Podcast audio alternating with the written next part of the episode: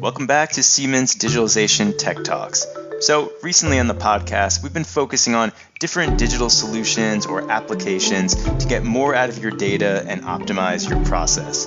But we understand that no two businesses are the same, and sometimes you might need a more customized solution to fit your needs. So, this episode focuses on Siemens EIS team within our process automation group. EIS stands for the Engineered Instrument Solutions team, and they design comprehensive, customized, and cost effective solutions for our customers within the process industries. Our guest today is the manager of this group, Larry Anderson, and I'll let him do the talking and give you a little more detail on the EIS team. So let's jump right in. Hey, Larry, how's it going? Thanks for joining. Hey Ben, great to talk to you. Excited to, to, to discuss the topics we're going to cover here today.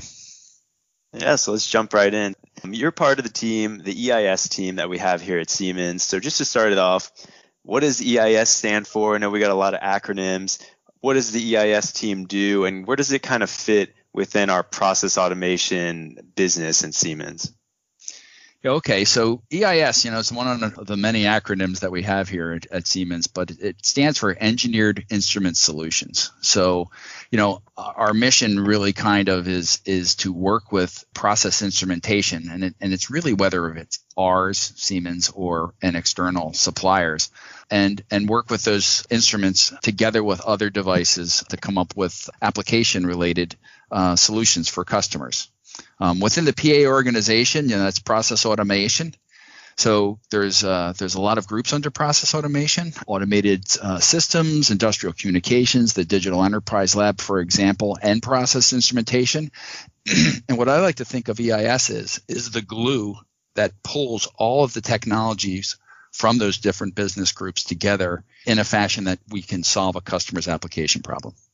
Okay, so you're the glue between all the different groups within Siemens process automation. So why was the team formed to really just become that glue and um, work on getting those solutions together?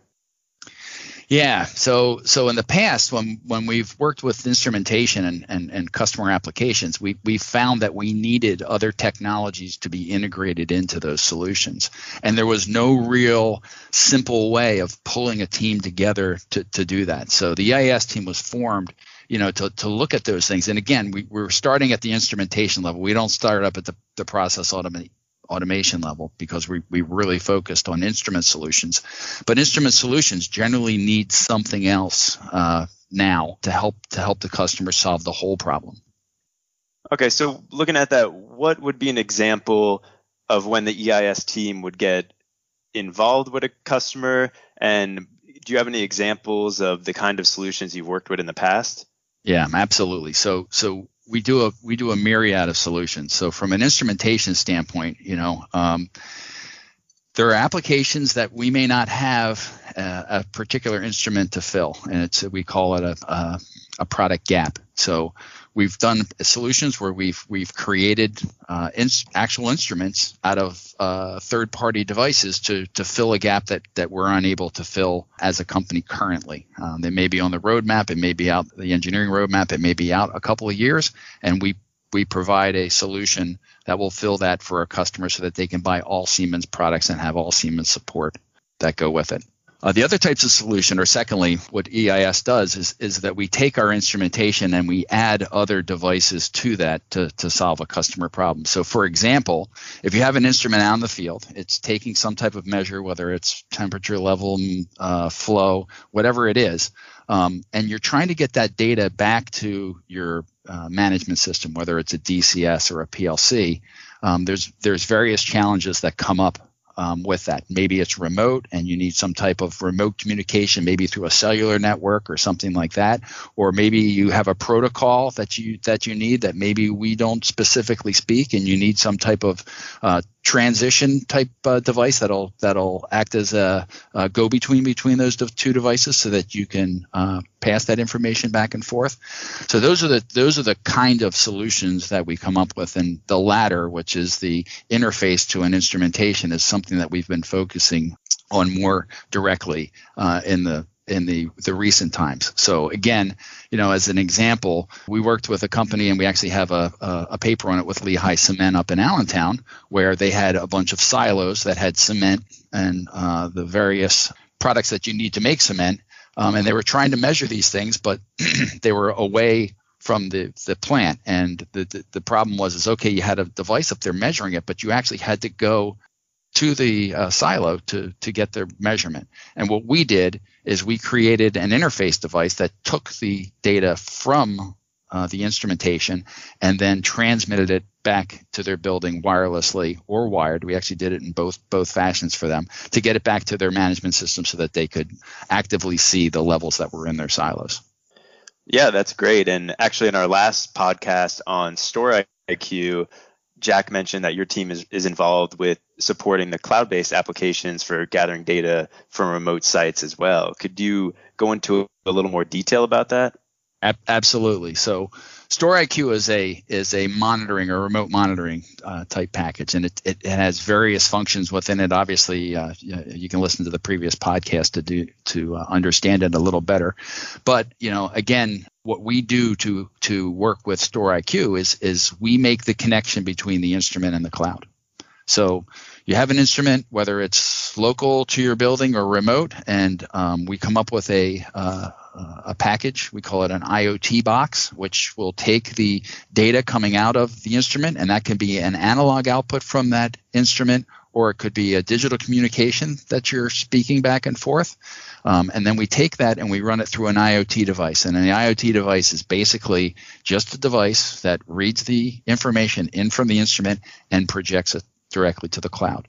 Um, there's a couple ways that you can do that also. Obviously, if you uh, have a network backbone close to that IoT box, you can plug right into a network connection and you and you can send it to the cloud. Or if you're remote, um, we have cellular devices and cellular plans with ATT and Verizon. So you can again take the instrument, read the data, go through the IoT device and send it to the cloud. The types of data that we send to the cloud, you know, again, going back to what I said, there could be analog data, which is you basically just getting uh, your process variable that's coming out, like your height or or, or flow rate or, or temperature, uh, and just send that to the cloud. But what's really nice is that if you can communicate it to the instrument digitally, you can pull maintenance variables out of there so that you know you know, hey, uh, this is a device that gets calibrated every year. Hey, you're getting close to your calibration date. Hey, I, I see that the signal strength of this particular meter is uh, fading a little bit. Maybe it's a, a, radar unit that needs to be air purged. You know, you can monitor uh, these maintenance variables, and then you can set alarms against those so that you can not notify the proper maintenance people to go out and take care of the instrument before you have a process failure. So it helps keep with keep your process up and running and, and your your availability and uptime consistent.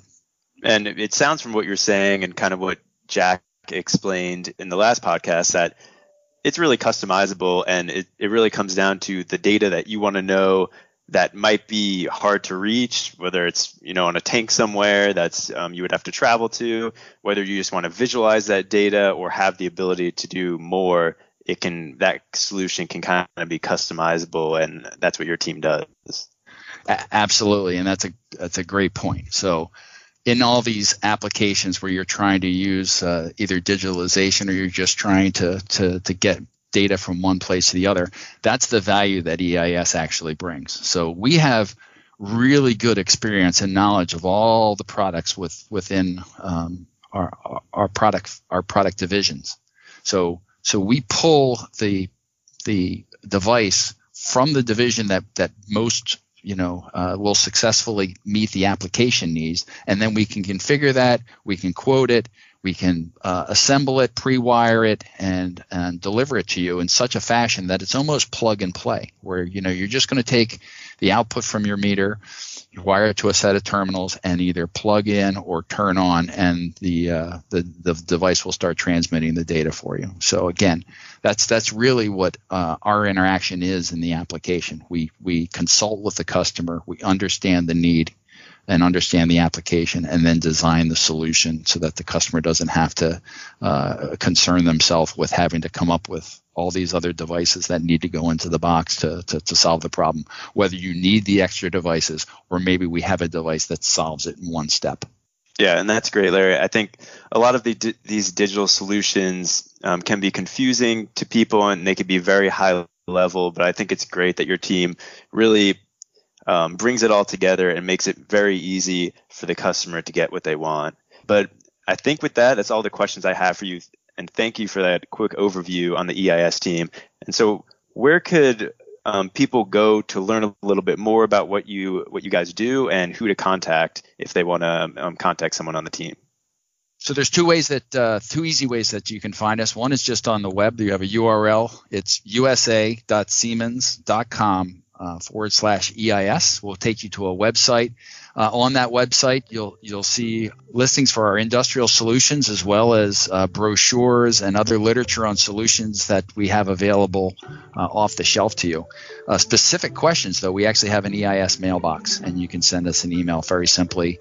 Uh, the address is eis.solutions.us at siemens.com, and that's the best best two ways to, to get more information about EIS. Okay. Well, thank you, Larry. And like always, the that website and, and the um, the email address will be in the description of the podcast, so you can grab it right there. And thank you for everyone um, that listened, and thank you for joining, Larry. You're welcome. Thank you for having me.